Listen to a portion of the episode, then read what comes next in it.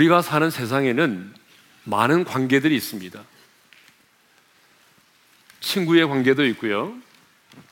그리고 부부의 관계도 있고, 부모와 자식의 관계도 있고, 직장 동료와의 관계도 있고, 많은 관계가 있는데, 그 많은 관계 가운데 부모와 자식의 관계를 천륜이라고 부릅니다. 국어 사전을 보게 되면 천륜이란 부모와 자식 간에 하늘의 인연으로 정해져 있는 사회적 관계나 혈연적 관계라고 되어 있습니다. 무슨 말입니까? 하늘이 맺어준 관계라는 것이죠. 신앙적 표현으로 말한다면 하나님이 맺어준 관계라는 것입니다. 부모와 자식의 관계는 하나님이 맺어준 그런 관계입니다. 이 세상에 부모 없이 태어난 사람은 아무도 없습니다. 그리고 자기 스스로 부모를 선택하여 태어난 사람도 한 사람도 없습니다. 만일 우리 스스로 우리 부모를 선택하여 내가 태어날 수 있다고 한다면 우리 예모는 지금의 예모가 아니겠죠. 장동건, 고소영 씨와 같고 가문은 삼성가와 같은 그런 재벌의 가정에서 태어났을 것입니다. 그런데 태어나서 보니 이 모습 이대로 태어난 것입니다. 불만이 있기도 하고 수정을 많이 하신 분도 계시지만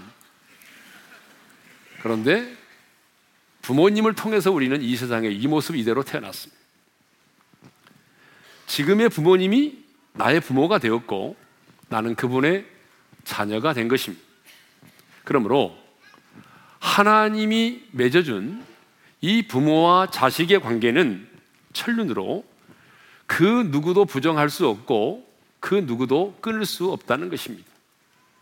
그런데 가끔 나를 낳은 부모가 배우지 못했고 또 가난하다는 이유만으로 또 내 부모가 장애를 가졌다는 이유만으로 자신의 부모됨을 인정하지 않고 그 부모와의 인연을 끊으려고 하는 자녀들이 있습니다.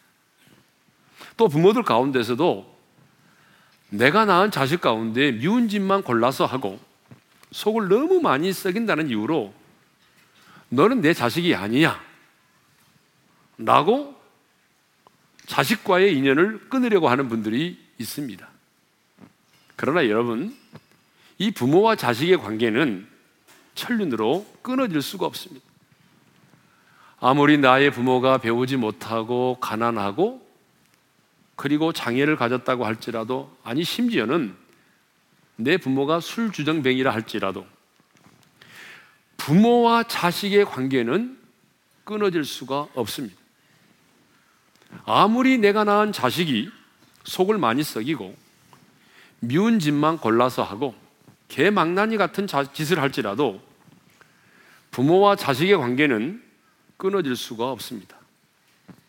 여러분, 친구의 관계는 사이가 나빠지면 안 만나고 안 보면 그만입니다. 한때 예인이었던 사람도 헤어지면 남남이 되고 살을 맞대고 살았던 부부지간도 이혼하면 촌수가 없을 정도로 멀어집니다. 그러나 부모와 자식의 관계는 하나님이 맺어준 관계이기 때문에 아무리 믿고 아무리 속상해도 끊어질 수 없고 변할 수 없는 것입니다. 아무리 당신은 나의 아버지가 아니야. 너는 내 자식이 아니야. 라고 말해도 부모와 자식의 관계는 끊어지지 않고 변할 수 없는 것입니다. 그렇습니다. 부모와 자식의 관계는 하나님이 맺어진 관계이기 때문에 어떤 일이 있어도 끊어질 수 없고 아무리 세월이 지나도 변하지 않는 것입니다. 그래서 피는 물보다 진하다라고 말하는 것입니다. 그러므로 한 번 부모는 영원한 부모이고 한 번 자식은 영원한 자식이 되는 것입니다. 자, 오늘 우리가 읽은 본문은 다윗의 세 번째 아들 압살롬과 그 아버지 다윗과의 관계를 다루고 있습니다. 그런데 이 압살롬과 다윗의 관계를 보게 되면 한 번 자식은 영원한 자식이고 한 번 부모는 영원한 부모인 것을 우리에게 말해주고 있습니다. 자, 다윗에게는 여러 아들이 있었는데 그 중에 셋째 아들이 압살롬이에요. 압살롬은요, 다른 아들과 비교해 볼 때에 여러분, 이 발바닥부터 머리끝까지 정말 흠이 없을 정도로 외모가 뛰어난 그런 아들이었습니다. 가장 잘생긴 아들이었습니다. 가장 똑똑한 아들이었습니다. 하지만 압살롬은 아버지의 마음에 가장 많은 아픔과 상처를 안긴 그런 자식입니다. 아버지의 눈에 피눈물을 쏟게 만든 그런 자식입니다. 압살롬은요, 다윗의 장남인 암논을 살해했습니다. 왜냐하면 압살롬은 이복형인 암논이 자기 누이 동생 다마를 욕보이자 그를 양털 깎는 날에 초청을 해서 이복형인 암논을 살해했습니다. 여러분 아버지 다윗이 그 소식을 듣고 모든 왕자들이 살해당한 줄 알고 너무 상심이 돼서 자기 옷을 찢고 땅에 들어 눕고 말았습니다. 이렇게 아버지의 마음에 대못을 박은 사람이 압살롬입니다. 이 일로 인해서 구수리에서 3년 동안 숨어 지냈는데 압살롬은 아버지 다윗의 선처로 인해서 다시 예루살렘으로 돌아오게 되었습니다. 예루살렘으로 돌아오게 된 압살롬은 반역을 깨하기 위해서 백성들의 마음을 훔치기 시작을 했습니다. 자, 사무엘하 15장 6절의 말씀을 우리 다 같이 읽겠습니다. 시작. 이스라엘 무리 중에 왕께 재판을 청하러 오는 자들마다 압살롬의 행함이 이와 같아서 이스라엘 사람의 마음을 압살롬이 훔치니라. 그 압살롬은 이렇게 성문 곁에 있다가 억울한 일을 당한 백성들이 아버지 다윗 왕에게 재판을 받으러 나오면은 내 일이 옳고 바르나 너를 들을 왕의 대리자가 없구나 이렇게 말했어요. 이 말은 무슨 말이냐면 다윗 왕에게 불만을 갖게 만든 거예요. 불만을 갖게 만든 다음에 내가 만일 왕이 돼서 백성을 재판하는 자리에 앉게 된다면 공의로운 재판을 해서 온 백성을 평안하게 해주겠노라고 다짐을 했습니다. 그리고 자기에게 엎드려 절을 하는 사람을 이렇게 일으켜 붙들어 주면서 자기 아버지가 자기에게 입맞춤을 하듯이 그리고 그 사람에게 입을 맞추었습니다. 이런 압살롬의 행동은 백성들의 마음을 사기에 충분했죠. 이렇게 압살롬은 반역을 깨하기 위해서 백성들의 마음을 아버지께 향하지 아니하고 자신에게로 향하도록 그 마음을 도둑질했습니다. 이렇게 백성들의 마음을 도둑질해서 환심을 산 압살롬은 마침내 반란군을 이끌고 예루살렘으로 쳐들어왔습니다. 압살롬은 아버지 다윗을 죽이고 왕이 되기 위해서 구테타를 일으킨 것입니다. 그때 다윗 왕은 후궁 10명만을 남겨둔 채 신발도 신지 못한 채 울면서 예루살렘을 떠나야만 했습니다. 사무엘하 15장 30절의 말씀을 우리 다 같이 읽겠습니다. 시작. 다시 감남산 길로 올라갈 때에 그의 머리를 그가 가리고 맨발로 울며 가고 여러분 이때 다윗의 심정이 어떠했겠습니까? 왕이 궁궐을 버리고 피난길에 들어설 때 여러분 이것은 너무나 큰 고통이고 아픔이죠. 그것도 다른 사람이 아닌 자기 아들이 또 아들 중에서도 가장 믿었던 아들이 자기를 죽이고 왕권을 차지하겠다라고 여러분 예루살렘 성으로 쳐들어온 것입니다. 이보다 더 기막힌 일이 어디 있겠습니까, 여러분? 그럼에도 불구하고 아버지 다윗은 그 아들 압살롬을 향한 애틋한 마음을 가지고 있습니다. 그래서 오늘은 이 어버이 주일에 아들 압살롬을 향한 그 아비 된 다윗의 마음이 어떤 것인지를 여러분과 함께 나누고 싶습니다. 자, 아들 압살롬을 향한 아버지의 마음이 뭐냐면 첫째로 자존심을 내려놓았다라고 하는 것입니다. 아들 압살롬이 반란군을 이끌고 예루살렘으로 예루살렘 성 안으로 쳐들어왔습니다. 그 예루살렘 궁 안으로 쳐들어올 때에 다윗은요. 여러분 반란군과 한 번 싸워보지도 않은 채 피난길에 나섭니다. 왜 다윗은 반란군과 싸우지 않고 그냥 도망을 갔을까요? 너무 갑작스럽게 당한 일이기 때문이기도 하지만 결코 힘이 없어서만은 아닙니다. 여러분 이후에 보게 되면 다윗의 군대가 반란군을 물리치고 왕권을 되찾지 않습니까? 그러니까 결코 다윗의 군대가 힘이 없어서 당한 것만은 아니라는 거죠. 다윗이 그 반란군이 쳐들어올 때에 힘 한번 써보지 못하고 신발도 신지 못한 채 울면서 예루살렘을 떠나 했던 이유는 바로 아들 압살롬 때문입니다. 자식과의 싸움에서 피를 보고 싶지 않았기 때문입니다. 이 싸움이 적과의 싸움이 아니라 지금 아버지와 아들과의 싸움이기 때문에 그렇습니다.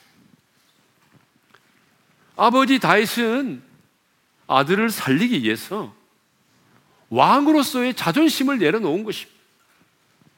아버지로서의 자존심을 아들의 목숨을 건지기 위해서 내려놓은 것입니다. 사울은 천천히요. 다윗은 만만이다라고 백성들이 노래할 정도로 여러분 다윗은 싸움에 능한 용사입니다. 싸움에 능한 용사인 다윗이 용사로서의 자존심을 내려놓은 것입니다. 왜요? 아들의 죽음을 막기 위해서. 아들의 죽음을 막기 위해서 여러분 싸우는 것보다 싸우지 않는 것을 이기는 것보다 지는 것을 선택했던 것입니다.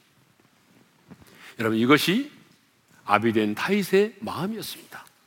그렇습니다. 이 땅의 많은 부모는 자식을 위해서 자기의 자존심까지도 내려놓습니다. 끝까지 싸울 수 있고, 끝까지 우길 수 있고, 끝까지 정말 따질 수 있지만, 자식 때문에 이기는 것보다는 치는 것을 선택할 때가 얼마나 많은지 모릅니다. 이것이 부모의 마음입니다. 두 번째로는 선처를 부탁했습니다. 졸지 아들 압살롬의 반란으로 인해서 쫓겨난 다윗은 자기를 중심으로 모인 백성들을 모아서 군대를 조직하고 전투에 내보냈습니다. 그리고 압살롬의 군대와 싸우기 위해서 나아가는 그 요압과 아비세와 이때 장군을 붙들고 모든 군사들의 귀에 들리도록 이렇게 말하라고 합니다. 우리 다 같이 사무엘하 18장 5절을 읽겠습니다. 시작. 나를 위하여 젊은 압살롬을 너그러이 대우하라. 따라서 합시다. 나를 위하여 젊은 압살롬을 너그러이 대우하라. 여러분, 이 너그러이 대우하라고 하는 말은 무슨 말이냐면 다치지 않고 부드럽게 대하라는 말이에요. 압살롬과 싸우면서 압살롬을 죽이지 말아달라는 거죠. 제발 압살롬의 군대와 싸우되 내 아들 압살롬만큼은 죽이지 말아달라는 거예요. 부드럽게 대우해 달라는 거예요. 압살롬에 대한 선처를 간곡히 부탁을 하고 있습니다. 다윗은 아들에 대한 선처를 당부하면서 나를 위하여 내 아들 압살롬을 너그러이 대우해 달라 그렇게 말하지 않고 내, 내 아들이라고 말하지 않고 나를 위하여 젊은 압살롬을 너그럽게 대우해 달라고 말합니다. 지금 뭘 강조하고 있습니까? 젊은 압살롬이라는 말을 강조하고 있어요. 여러분, 왜 다윗은 나를 봐서라도 내 아들을 죽이지 말고 좀 부드럽게 대웠으면 좋겠다. 라고 말할 때에 왜 내 아들이라고 말하기보다는 젊은 압살롬이라는 표현을 썼을까요? 여러분 그 이유가 있습니다. 압살롬이 압살롬이 반역을 일으킨 것은 아직 나이가 어린 젊은 소년이다 보니까 일시적인 충동을 이기지 못해서 나에게 반역을 일으켰다는 거예요. 아버지는 그렇게 이해하고 싶었습니다. 원래 본심은 내 아들이 그런 놈이 아닌데, 내 아들 그런 놈이 아닌데, 내 아들 그런 놈이 아닌데, 젊은 혈기로 일시적인 충동으로 반역을 했을 것이라는 거예요. 이것이 부모의 마음입니다. 그러니 나를 위하여 젊은 압살롬을 너그러이 대우해 달라는 것입니다. 나는 이미 내 마음으로 용서했으니 나를 봐서라도 내 아들을 죽이지 말고 선처해 달라는 것입니다. 사실 죽느냐 싸우느냐 죽느냐 사느냐의 전쟁을 치르기 위해서 전쟁터로 나가는 부하들에게 이렇게 말한다는 것은 여러분 전투력을 저하시키는 행동입니다. 생각해 보십시오. 이 전쟁이라고 하는 것은 살고 죽는 문제예요. 전쟁에서 죽지 않고 승리하려면 반드시 적군의 대장인 압살롬을 죽여야 되는 거 아닙니까? 그러니까 이렇게 말해야 되죠. 너희들은 내 아들이지만 압살롬이 내 아들이지만 무시하고 죽여라. 그놈은 내 가슴에 비수를 꽂은 놈이다. 그놈은 더 이상 내 아들이 아니다. 나를 생각하지 말고 반드시 복수해라. 여러분, 이렇게 해야 전의의 불을 타서 나가서 싸우는 거 아닙니까, 이게? 압살롬의 군대와 싸우러 나가는 군인들에게 나를 봐서라도 내 아들을 죽이지 말라? 너그럽게 대우해달라? 여러분, 이 말은요, 전쟁터에 나가는 군인들에게 하는 말이 아닙니다, 이거. 그런데 아버지 다윗은 이 폐역한 아들, 자기를 죽이려고 하고 그래서 왕권을 찬탈하고 하랬던 이 극악무도한 자식을 나를 봐서라도 젊은 압살롬을 너그러이 대우하라고 선처를 부탁을 했습니다. 여러분 이것이 부모의 마음입니다. 이 다윗의 마음이 오늘 우리 부모의 마음입니다. 자식이 죄를 범하여 경찰서에 끌려가면 그 피해자에게 그리고 그 조서를 꾸미고 있는 그 경찰관에게 부모는 자존심을 내려놓습니다. 자존심을 내려놓고 울면서 내 아들을 선처해 달라고 선처해 달라고 부탁을 하죠. 제가 제 자식을 잘못 키워서 그렇습니다. 제가 제 자식을 잘못 키웠습니다. 그러니 저를 버려주시고 내 아들은 내 딸만은 용서해 주십시오. 여러분 이것이 우리 부모의 마음이에요. 세 번째로는 안부를 물었습니다. 여러분 그날의 전쟁은 굉장히 치열했거든요. 그래서 무려 그 전투에서 전사자가 2만 명이 달했습니다. 압살롬은 전쟁 중에 다윗의 부하들과 마주치게 되자 노새를 타고 도망을 가기 시작을 했습니다. 근데 노새를 타고 상수리 나무를 빠져나가는데 그만 이 긴 머리카락이 상수리 나무에 걸렸어요. 그리고 노새는 빠져나갔습니다. 그래서 이 나무에 여러분 매달리게 된 거예요. 근데 그 모습을 본 요압이라고 하는 장군의 부하가 자기의 장군 요압에게 가서 이 사실을 알렸습니다. 장군님, 압살롬이 지금 나무에 매달려 있습니다. 그 소식을 들은 요압은 달려가서 창으로 압살롬의 심장을 찔렀습니다. 요압의 병기를 맡은 자 10명이 압살롬을 에워싸고 쳐 죽였습니다. 그리고 압살롬을 숲풀 가운데 있는 웅덩이에 쳐놓고 돌 무더기를 쌓았습니다. 다윗의 그 간곡한 요청에도 불구하고 요압은 압살롬을 죽이고 말았어요. 전쟁은 다윗 승, 다윗의 군대의 승리로 끝이 났습니다. 그런데 다윗은 성문 사이에 앉아서 전쟁의 소식을 기다리고 있었습니다. 성문 사이에 앉아 있다고 하는 말은 무슨 말이냐면 다윗이 지금 자기의 집무실에 있지 않고 침실에 있지 않고 성문 사이에 앉아 있다라고 하는 말은 그 전쟁에 관한 소식을 예타게 기다리고 있었다는 얘기. 초조하게 전쟁의 소식을 기다리고 있는데 저 멀리서 두 명의 전사가 앞서거니 뒤서거니 하면서 그 전쟁에 관한 소식을 가지고 달려오고 있습니다. 한 사람은 사독의 아들 아이마스이고 또 한 사람은 구스 사람입니다. 아이마스가 먼저 도착을 했습니다. 숨을 헐떡거리면서 먼저 도착한 이 전령이 뭘 먼저 전했을까요? 승리해서 우리가 이겼습니다. 전투에서 승리했습니다. 승리의 소식을 전했거든요.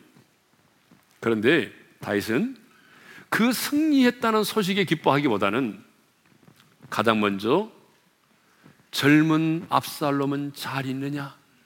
아들의 안부를 물었어요. 사무엘하 18장 29절입니다. 다 같이요. 왕이 이르되 젊은 압살롬은 잘 있느냐? 이어서 구수 사람이 도착을 했습니다. 구수 사람이 도착했을 때도 가장 먼저 뭘 물었을까요? 아들의 안부를 물었어요. 사무엘하 18장 32절입니다. 시작. 왕이 구수 사람에게 묻되 젊은 압살롬은 잘 있느냐? 자, 다윗은요. 전쟁의 승패보다는 뭐에 더 관심이 있었나요? 아들의 안부에 관심이 더 있었다는 거예요. 전쟁에서 지금 우리가 졌느냐, 전쟁에서 승리했느냐가 중요한 게 아니에요.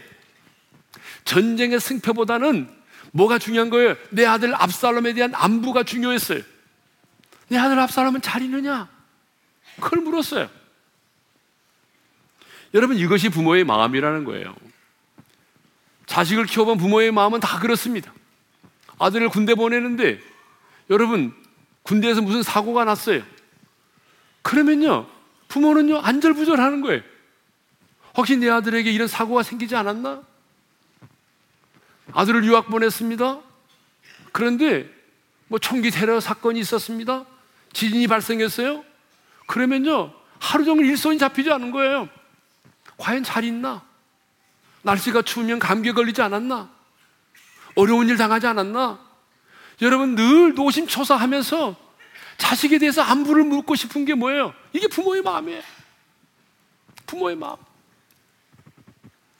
네 번째로 마음이 심히 아파서 울었어요. 아들 압살롬이 죽었다는 소식을 들은 다윗은요. 너무너무 마음이 아파서 여러분 그 성문 2층으로 올라가서 울었어요. 사무엘하 18장 33절 상반절 읽습니다. 시작. 왕의 마음이 심히 아파 문 2층으로 올라가서 운이라. 여기 마음이 심히 아팠다라고 하는 히브리어 단어가 라기즈라는 말인데 라가즈라는 말인데 떨다, 전율하다 그런 말이에요. 다윗은 아들 압살롬이 죽었다는 소식을 들었을 때 심장이 꼭 전류에 감전되는 것처럼 심장이 떨리는 것과 같은 아픔을 느꼈다는 거예요. 그래서 왕의 체면도 버리고 비틀거리면서 성문 골방으로 올라가서 대성통곡하며 울었습니다. 여러분 왜 아버지 다윗이 대성통곡하며 울었을까요? 자신의 후궁을 욕보이고 자신을 죽이려고 했던 그 원수를 내 자신이 내 손으로 직접 죽이지 못한 그런 아쉬움 때문일까요? 아니죠. 자식이었기 때문이에요. 자식이었기 때문에 또 울고 또 울었던 거죠. 그런데 여러분 어떻게 울었어요? 그냥 올라가서 땅바닥을 치면서 대성통곡하면서 그냥 엉엉 운 게 아니에요. 오늘 본문을 보게 되면 아들의 이름을 부르면서 이렇게 웁니다. 차라리 내가 너를 대신하여 죽었다면 따라서 합시다. 차라리 내가 너를, 너를 대신하여 죽었다면 차라리 내가 너를 대신하여 죽었다면 차라리 내가 너를 대신하여 죽었다면 그렇게 울었어요. 여러분 이것이 부모의 마음입니다. 아버지를 거역하고 아버지를 죽이려고까지 했던 아들이었기 때문에 여러분 저주를 받아서 죽어 마땅하지만 오히려 아버지 다윗은 차라리 내가 너를 대신하여 죽었다 하면 좋았을 텐데. 이것이 부모의 마음입니다. 여러분 미얀마에 곽현섭 선교사님이 계시죠? 저에게 오셔서 이 자리에서 간증을 했습니다. 아마 기억날 겁니다. 그 간증 말미에 이런 말씀을 하셨어요. 제가 그분의 말씀을 그대로 표현하겠습니다. 왜냐하면 이건 한센병인데 그분은 한센병으로 표현하지 않고 이렇게 말했습니다. 저희 어머니와 아버지는 문둥입니다. 저희 아버지와 어머니는 손은 다 펼 수도 오므릴 수도 없습니다. 발가락은 절단하셨습니다. 뜨거운 것을 만져도 뜨거운지를 모르십니다. 저는 문둥이의 자식으로 태어났습니다. 그래서 고등학교 졸업할 때까지 문둥병 수용시설에서 보냈습니다. 학교도 제대로 갈 수가 없었습니다. 매주 화요일과 목요일에는 구호 물자를 받으며 지냈습니다. 우리 가족은 사람들이 싫어하기 때문에 시장도 2, 3주에 한 번, 그것도 밤에 받습니다. 같은 음식을 3주 동안 먹은 적도 있습니다. 그러나 저희 어머니는 기도의 사람이셨습니다. 저를 위해 목숨을 걸고 기도하셨습니다. 저는 그때 그 선교사님의 마지막 멘트를 기억합니다. 우리 어머니는 문둥입니다. 그러나 우리 어머니는 나를 위해 목숨을 걸고 기도하십니다. 그런데 여러분은 그렇게 건강한 몸을 가지고 여러분의 자식을 위해서 목숨을 걸고 기도해 본 적이 있습니까? 라고 하는 멘트입니다. 여러분, 그 곽성교사님의 어머니는 정말 육신은 한센병에 걸렸지만 내 자식만큼은 잘 되고 내 자식만큼은 훌륭한 성교사가 되기를 원했어. 목숨을 걸고 생명을 걸고 기도하셨어. 그리고 개척 교회가 있으면 찾아가서 밤에 찾아가서 반드시 그 강대상을 자신이 하겠노라고 자청을 했습니다. 여러분 개척교회가 있으면 찾아가서 내가 강대상을 해드리겠습니다. 자청한 이유가 뭔지 아세요? 그 강대상에서 기도할 때마다 꼭 내 자식을 위해서 축복하며 기도해 주십시오. 라고 부탁을 하기 위해서. 여러분, 이것이 부모의 마음이에요. 부모는 비록 한센병에 걸렸지만 내 아들은 건강하고 내 아들은 정말 잘 되고 내 아들은 하나님의 축복을 받기를 원해서 여러분 그렇게 강대상을 해드리면서까지 내 자식을 위해서 축복하며 기도해 달라고 요청을 했던 것입니다. 부모는 언제나 자신보다 더 자식을 사랑합니다. 부모는 언제나 자신은 못 먹고 못 입고 못 살아도 내 자식만큼은 잘 먹고 잘 입고 잘 살기를 바랍니다. 부모는 언제나 자식이 자신보다 더 많이 배우고 더 잘 되기를 원합니다. 여러분 그런 부모는 없잖아요. 너는 왜 나보다 더 잘 되느냐? 나는 지방대학 나왔는데 너는 왜 막 서울에 있는 대학을 나오려고 그래? 이런 부모를 제가 본 적이 없습니다. 자식을 위해서라면 어떤 희생도 감수하고 자존심도 내려놓을 수 있고 심지어는 자신의 생명까지라도 내어줄 수 있는 사람이 여러분 우리의 부모님이십니다.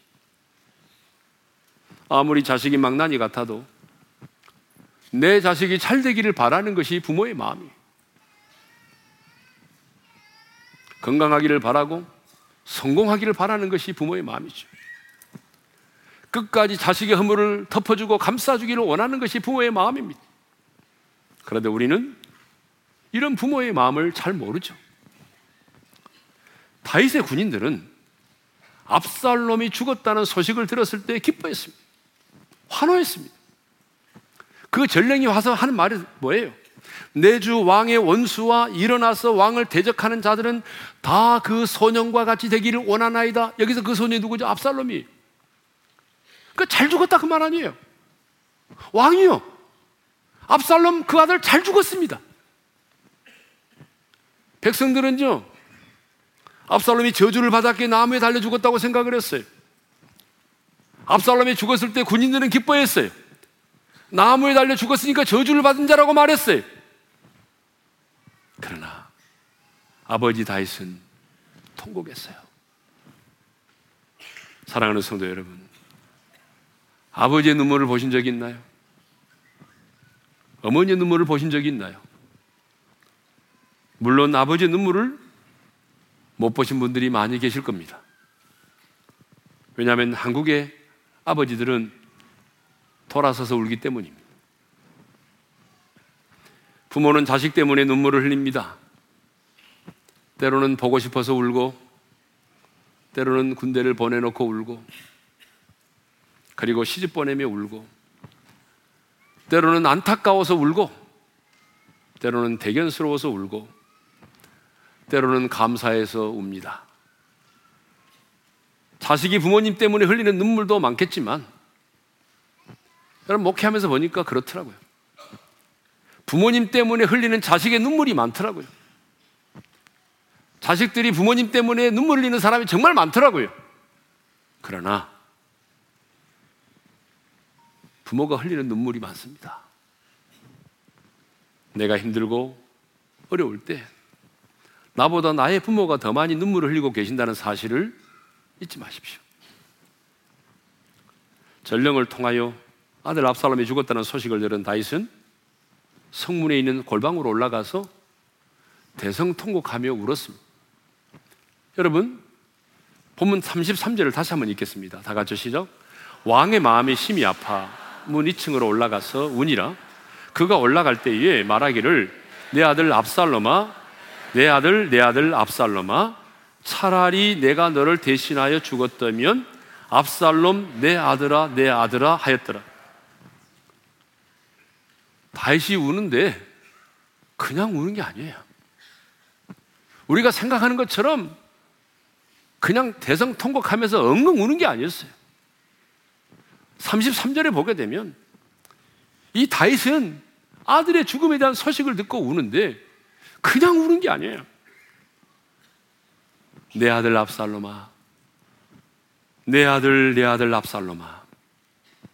압살롬 내 아들아, 내 아들아. 여러분, 무려 내 아들 압살롬이라는 말을 다섯 번이나 합니다. 33절에만 다섯 번 나왔으니까 그렇지. 여러분, 정말 다섯 번만 하고 끝쳤겠어요? 그러니까, 다윗은 아들에 대한 죽음의 소식을 듣고 울 때에 그냥 엉엉 우는 게 아니라 내 아들 압살롬아, 내 아들 압살롬아, 내 아들이라고 하는 말을 무려 다섯 번이나 했다. 여러분 이 모습을 보면 뭘할수 있나요? 부모와 자식의 관계는 절대로 끊어질래야 끊어질 수 없는 관계임을 다시 한번 확인시켜 줍니다. 다윗에게 있어서 아들 압살롬은 아버지의 은혜를 배신한 자입니다. 10년은 왕의 정통성이 자기에게 있다는 사실을 과시하기 위해서 백주의 옥상에서 자신의 후궁들을 욕보인 그런 파렴치한 자식입니다.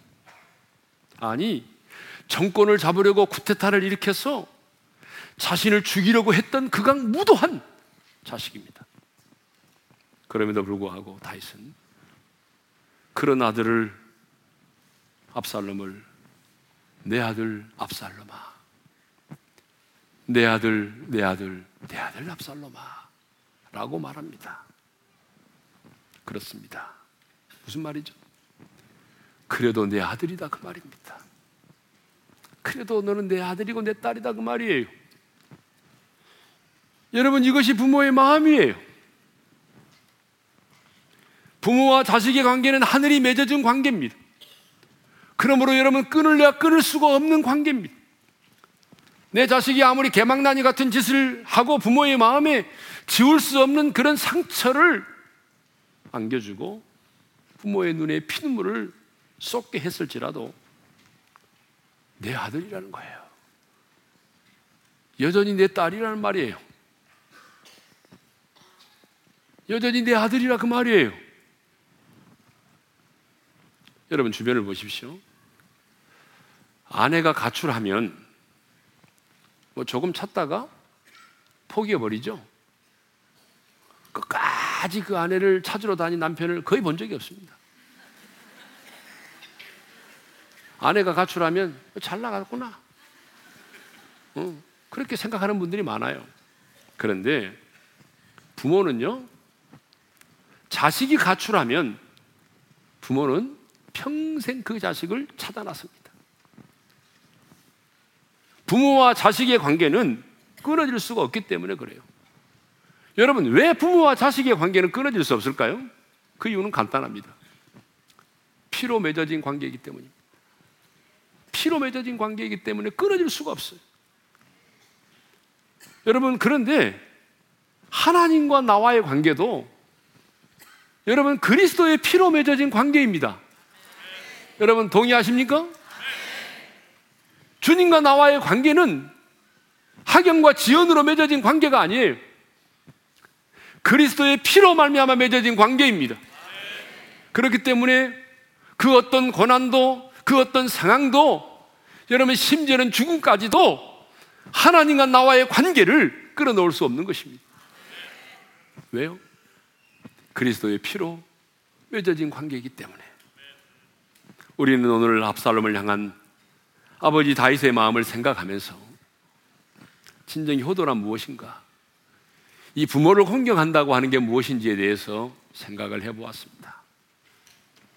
여러분, 부모를 공경하는 것은 부모 공경의 시작은 나를 향한 부모의 마음을 아는 것입니다. 여러분이 아무리 많은 생활비와 용돈을 들여도 자식을 향한 부모의 마음을 헤아리지 못한다면 그것은 효도가 아니죠. 그렇다면 여러분은 오늘 자식으로서 부모의 마음을 얼마나 헤아리고 계십니까? 90이 넘으신 어머니가 70대인 아들을 바라보며 얘야 오늘 또 차 조심해라 그렇게 말하는 그 노모의 마음을 아십니까? 남모르게 뒤돌아서서 눈물을 흘리는 아버지의 마음을 아십니까? 자녀가 힘들어 할 때에 더 힘들어 하며 눈물로 기도하는 그 어머니의 마음을 아십니까? 내가 아파서라도 내 자녀가 낫기를 바라고 내가 죽어서라도 자식이 살아나기를 원하는 그 부모의 예전한 심정을 아십니까? 나보다 더잘 되기를 바라고 나보다 더 행복한 인생을 살기를 원하는 그 부모의 마음을 아십니까? 나보다 내 자녀들이 하나님을 뜨겁게 사랑하고 나보다 내 자녀들이 하나님을 더 경외하는 자가 되기를 원하는 그 부모의 간절한 소원을 여러분 아십니까? 부모를 공경하는 것은 부모의 마음을 헤아리는 것으로부터 시작이 됩니다. 오늘 어버이날이고 어버이주일인데 여러분 부모님이 내 마음을 알아주지 못하고 이해해주지 못한다고 불평하고 불만하기 전에 나를 향한 부모의 마음을 헤아릴 수 있는 여러분들 될 수 있기를 바랍니다. 그 부모의 마음을 다시 한번 헤아리면서 우리가 어버이 주일에는 찬양을 부르지 않고 항상 어버이 은혜, 나실제 괴로움 이 노래를 부르는데 우리 이 노래를 부르면서 한번 어버이의 마음을 헤아려 볼 수 있기를 바랍니다.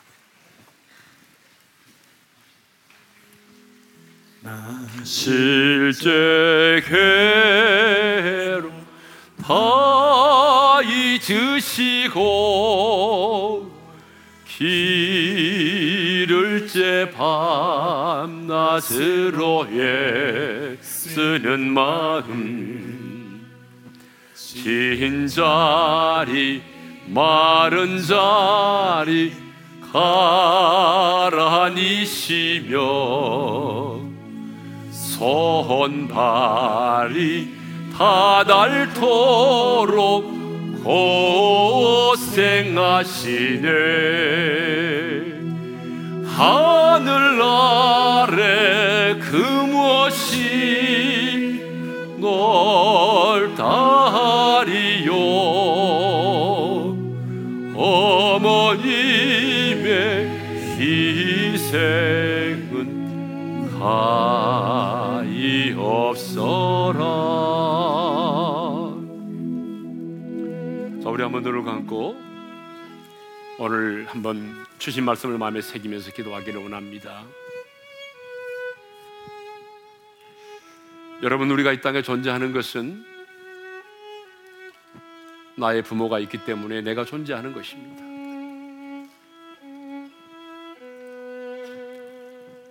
효도는 부모의 마음을 헤아리는 것으로부터 시작이 됩니다. 부모의 마음을 헤아리지 못하면 여러분 효도할 수 없어요. 오늘 다윗을 보십시오. 아버지의 은혜를 배신한 자식이고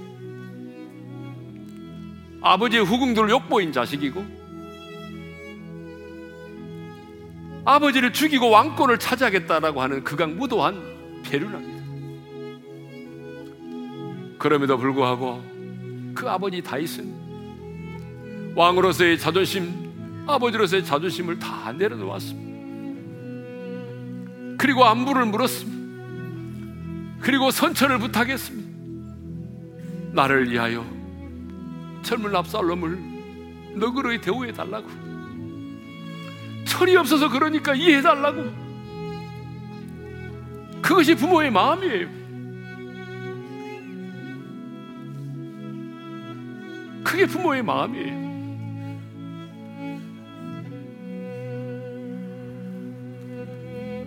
오늘 이 여보의 주일에 주님 내가 부모의 마음을 헤아릴 수 있게 도와주시고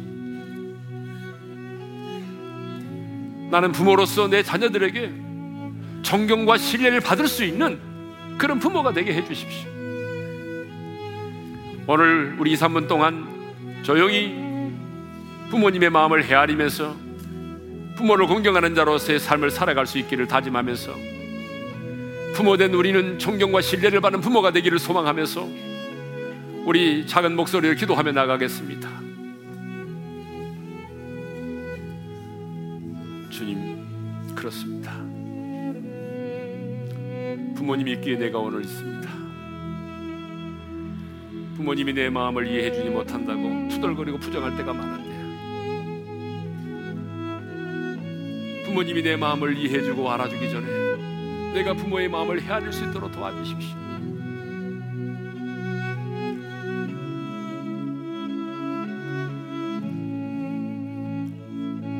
언제나 나보다도 잘 되기를 원하고 성공하기를 원하고 건강하기를 원하고 아파서라도 내 자식이 낫기를 원하고 자존심을 내려놓고 자식의 선처를 구하는 그 부모의 마음 그 부모의 마음을 우리가 헤아리게 도와주시고 부모된 우리도 이 땅을 살아가면서 내 자녀들에게 존경과 신뢰를 받을 수 있는 그런 부모가 되게 해 주십시오.